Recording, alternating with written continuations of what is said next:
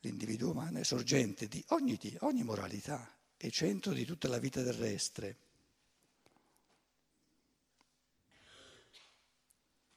Della vita terrestre, non di tutta, che c'entra tutta, della vita terrestre. Mittelpunkt des Erdenlebens. Lo Stato, la società esistono solo perché risultano conseguenze necessarie della vita individuale.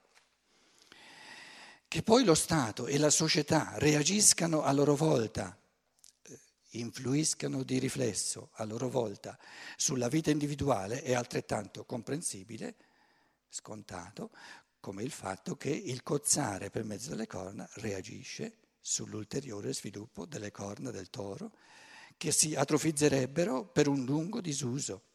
Altrettanto dovrebbe atrofizzarsi l'individuo se egli conducesse un'esistenza isolata, fuori dalla comunità umana. Proprio per questo si forma l'ordinamento sociale, per reagire di ritorno sull'individuo in senso favorevole.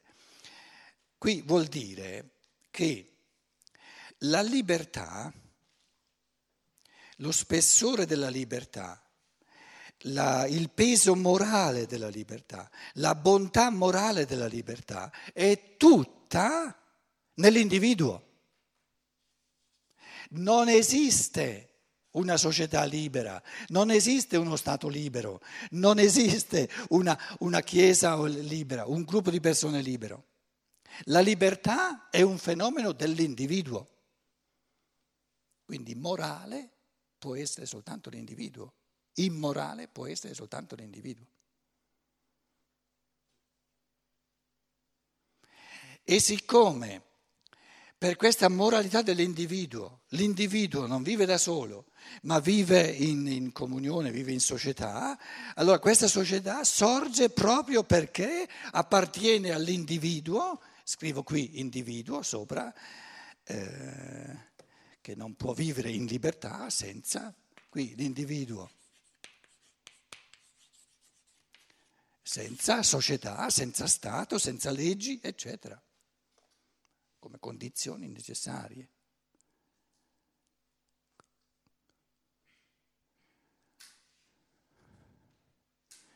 Quindi per l'individuo c'è tutto ciò che è attorno a lui è condizione necessaria per la libertà e in lui, lui è il fattore morale. Lui incorpora, nella misura in cui vive liberamente da creatore, incorpora la moralità. Quindi morale è l'evoluzione dell'individuo. E immorale è la mancata evoluzione dell'individuo. Tutto il resto è soltanto cornice, è soltanto condizio sine qua non, è soltanto sostrato, fondamento che rende possibile il fenomeno morale.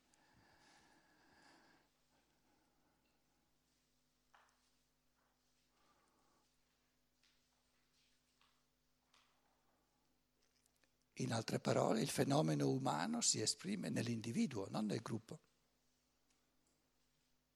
Il gruppo ha un senso soltanto se in quanto gruppo favorisce l'evoluzione di ogni individuo.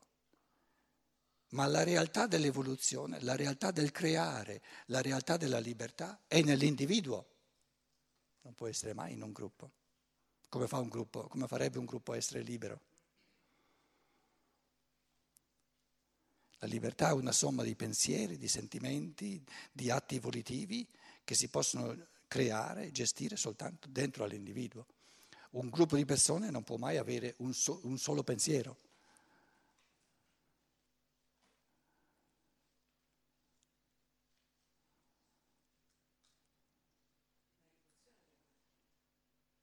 Com'è?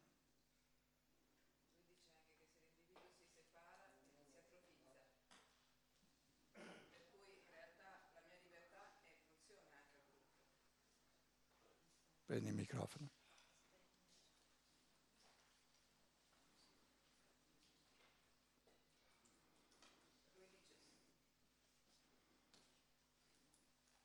Era acceso, eh? Adesso l'hai spento. Eh, lui dice che la libertà, eh, che, che l'individuo separato dalla comunità si atrofizza. Quindi la mia libertà in realtà è indotta dalla convivenza con gli altri ed è anche in qualche maniera funzionale agli altri. Allora, è come quando nella prima parte della filosofia della libertà abbiamo distinto tra eh, percezione, percezione e creazione di concetto.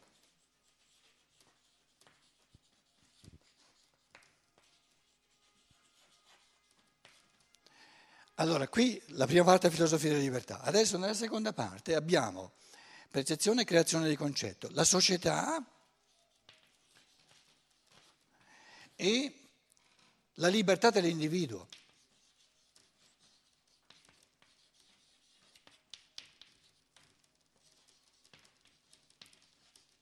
Allora, tu giustamente dici, così come non c'è creazione di concetto senza percezione, così non c'è libertà dell'individuo senza contesto sociale. In fondo è questo l'argomentazione, il pensiero fondamentale. Allora a questo punto, questa realtà che è così ovvia, no? perché non, non esiste un individuo senza un contesto sociale, perché l'individuo, l'individuo umano è un essere politico, come già diceva Aristotele un essere sociale, senza società non esiste l'individuo, perché eh, l'individuo è fatto di interazioni con altri individui. A questo punto è importante capire che il pensiero, il pensare può prendere una sgarrata enorme e pensare che siccome la creazione di concetto non può avvenire senza percezione, allora la percezione è la causa della creazione di concetto. No, è la condizione sine qua non. Non posso creare un concetto senza la percezione, però è possibile che ci sia la percezione senza che io crei il concetto, perché la causa della, della creazione di concetto non è la percezione, ma il mio pensare. È vero che non c'è la libertà dell'individuo senza la società, ma la società non è la causa, ma la condizione sine qua non. Ora, la condizione sine qua non ci vuole, ci deve essere, perché è una condizione sine qua non, però è possibile che, siccome non è la causa della libertà dell'individuo, tant'è vero che la società c'è e tanti individui sono non liberi, questo ci fa capire che la società non è la causa, ma è la condizione sine qua non.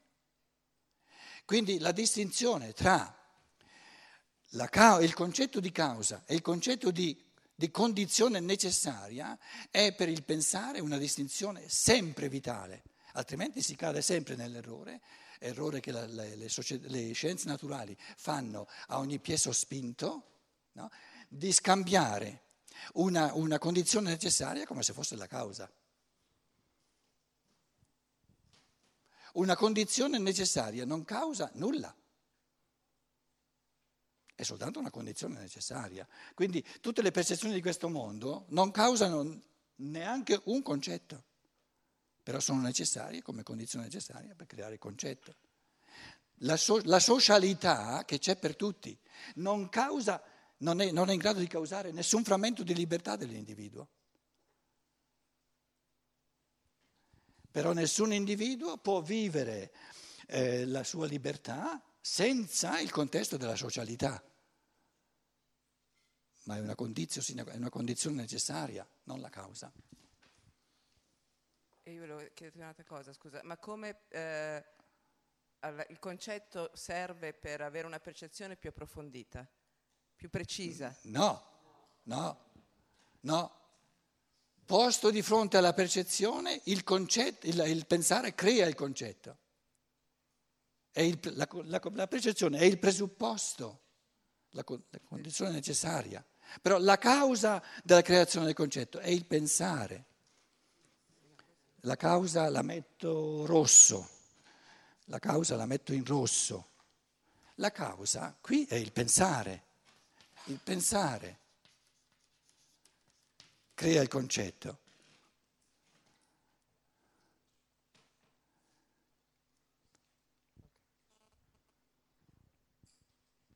E sotto? L'io. L'io. L'io maiuscolo, come lo spirito umano individualizzato. Lo spirito umano individualizzato è la causa della libertà reale dell'individuo. Però non può causare, non può far sorgere questa libertà se non nel contesto della socialità, che è una condizione necessaria. Tra l'altro non l'unica. C'è un'altra condizione necessaria? Com'è? Il corpo, per esempio. Il corpo. Il corpo è un'altra condizione necessaria. La, corpo, la socia, ci metto qui, la socialità la so, e la corporeità sono due condizioni necessarie. Corporeità. Non c'è... Eh, non c'è libertà senza corporeità, senza essere incarnati.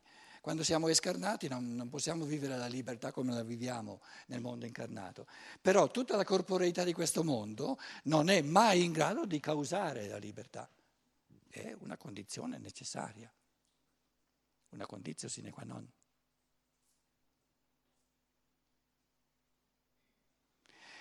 Per andare in macchina, ci siamo detti, la benzina è una delle condizioni necessarie. Un'altra? La macchina. Un'altra? Com'è? Puoi andare anche per i campi, dai. Un'altra, necessaria. Eh? Necessaria significa perentoria. Com'è? La benzina, abbiamo detto. No, quella è la causa. Quella è la causa. La macchina, l'autista. La macchina non può andare da sola, quindi l'autista ci vuole. L'autista ci vuole. Però tutti gli autisti di questo mondo, se non prendono la decisione di, di guidare la macchina, di far metterla in moto, la, la macchina non si mette in moto. Quindi la causa, la vera causa, abbiamo, ci siamo detti nella prima parte della filosofia della libertà, il concetto di causa, già da Aristotele a queste parti. Il concetto di causa è che una causa di necessità sortisce l'effetto, altrimenti non è causa. E la benzina non sortisce di necessità l'effetto che la, la macchina si muove. L'autista non sortisce di necessità l'effetto che la macchina si muove. Invece la decisione di volontà di, di, di guidare la macchina, quella sì, altrimenti non c'era la decisione, ha soltanto barato, ha soltanto detto che ha deciso, ma non ha deciso. Nel momento in cui dice ora guido ed è veramente una decisione della volontà, la macchina si mette in moto. Un'altra condizione necessaria è la chiave. No, io gli ho detto a lui, eh, tu, tu non sei mai andato per i campi, perché tu guidi, guidi sulle strade come si guida sui campi, perciò...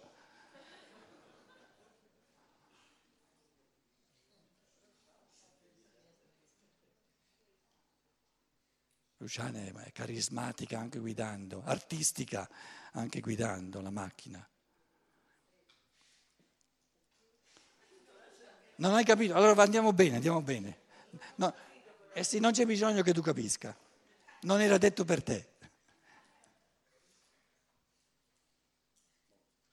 Allora, è importantissimo, ci siamo detti di nuovo, ad ogni livello, ad ogni livello. È importantissimo tenere presente questa distinzione che non per il fatto che un fattore, una cosa, è una condizione necessaria, non per questo è la causa.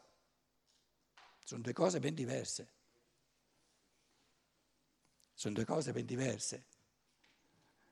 Allora, ritorno alla domanda, se è vero che la socialità è una condizione necessaria per la libertà dell'individuo, l'esercizio e l'esperienza della libertà, se la corporeità è una condizione necessaria, ma non la causa, qual è la causa dell'esperienza della libertà?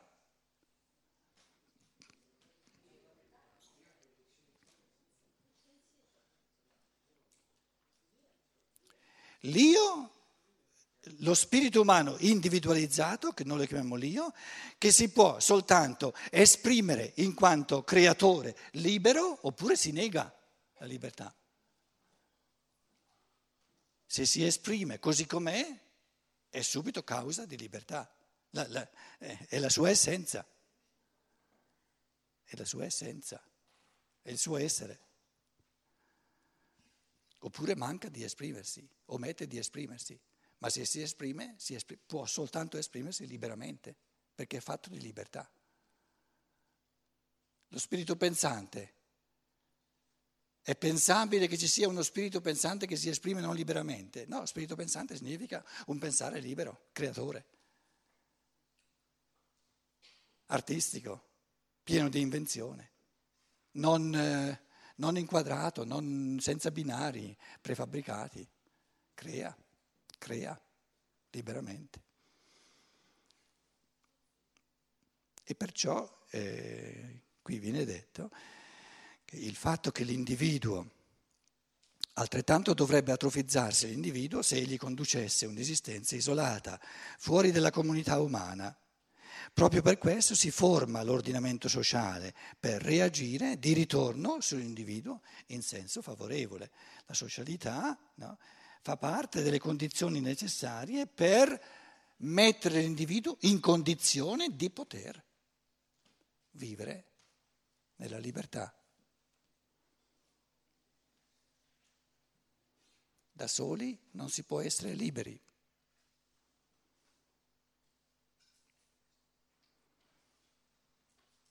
Ma insieme non si è costretti a essere liberi. Quindi la socialità non è la causa della libertà, è un presupposto, una condizione necessaria. Procediamo al decimo capitolo della filosofia della libertà, un capitolo più, molto più corto. Eh, se volete, la, la, filosofia della libertà e il monismo. Se volete, è un capitolo un po' da vedere nel contesto del discorso anche filosofico di fine secolo tra il il XIX e il XX secolo. Difatti c'è anche un, un riferimento a, a Eduard von Hartmann,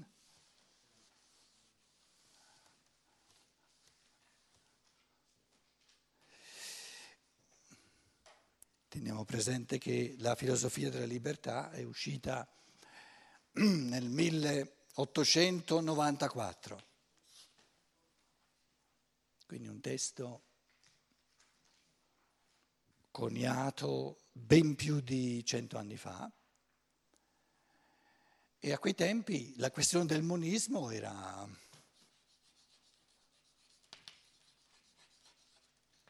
culturalmente molto importante, molto dibattuta.